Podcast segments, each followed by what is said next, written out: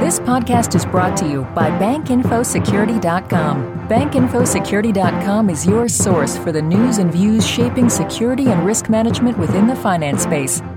So the FFIEC Authentication Guidance Supplement has been issued. Now what do banking institutions need to do to prepare for 2012's examinations? Hi, this is Tom Field, Editorial Director with Information Security Media Group. I'm talking today with Matthew Speare of M&T Bank Corporation. Matt, it's a pleasure to talk with you on the topic. Uh, absolute pleasure to speak with you, Tom. Matt, we've talked about this at length since this first came out as a draft last December. You've had the opportunity to compare the documents. How different is the final guidance from the draft we saw in December?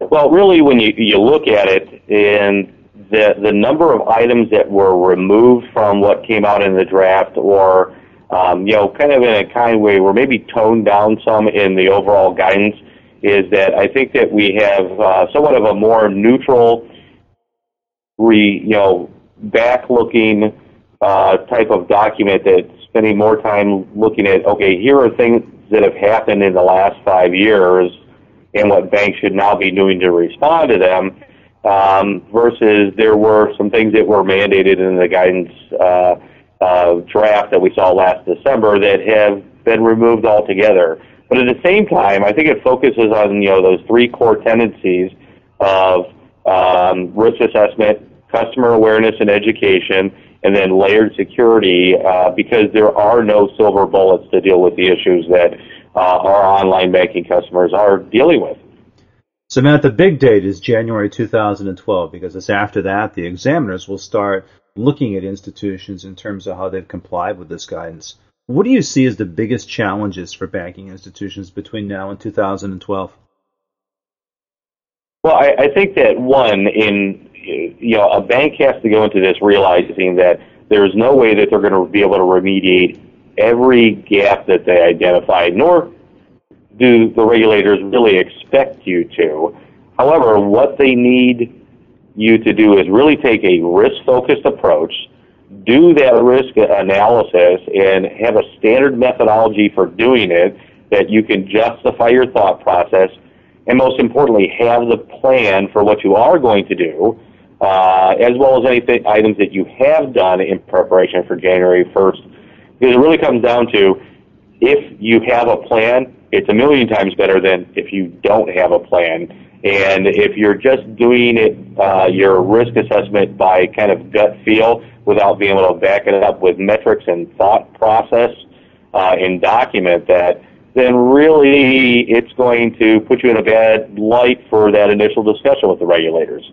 So I think that, you know, in, in overall in the, in the big picture, start the risk analysis now um, so that you can have a documented plan for what you're going to do by the time that January 1st rolls around. And Matt, you and I both know that institutions and associations have been poring over the letter of this document since it first came out in draft form, so it's not like this is news to people. What do you feel institutions should have done before the final guidance even was issued? You know, certainly um, uh, in, in retrospect, that you know those organizations that went through and you know, started breaking down the draft version of the guidance um, and started their planning process early, uh, just based upon the draft. Now we're actually going to have a much easier time because there's many items that we're probably getting, going to be, from a practical standpoint, very difficult to be able to implement some kind of solution or business process reengineering that are no longer there, so you can take them right off the table.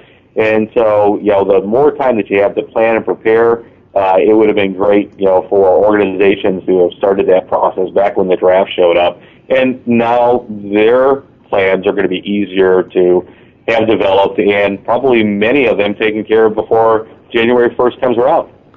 And man, it's no surprise you and I are talking because you just completed a webinar on this topic on what to expect and how to prepare for the 2012 examinations.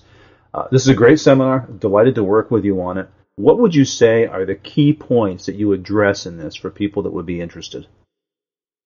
You know, certainly I, I think that uh, one of the most difficult things for uh, financial institutions to do is, is to have a structured methodology for going through and doing a risk assessment.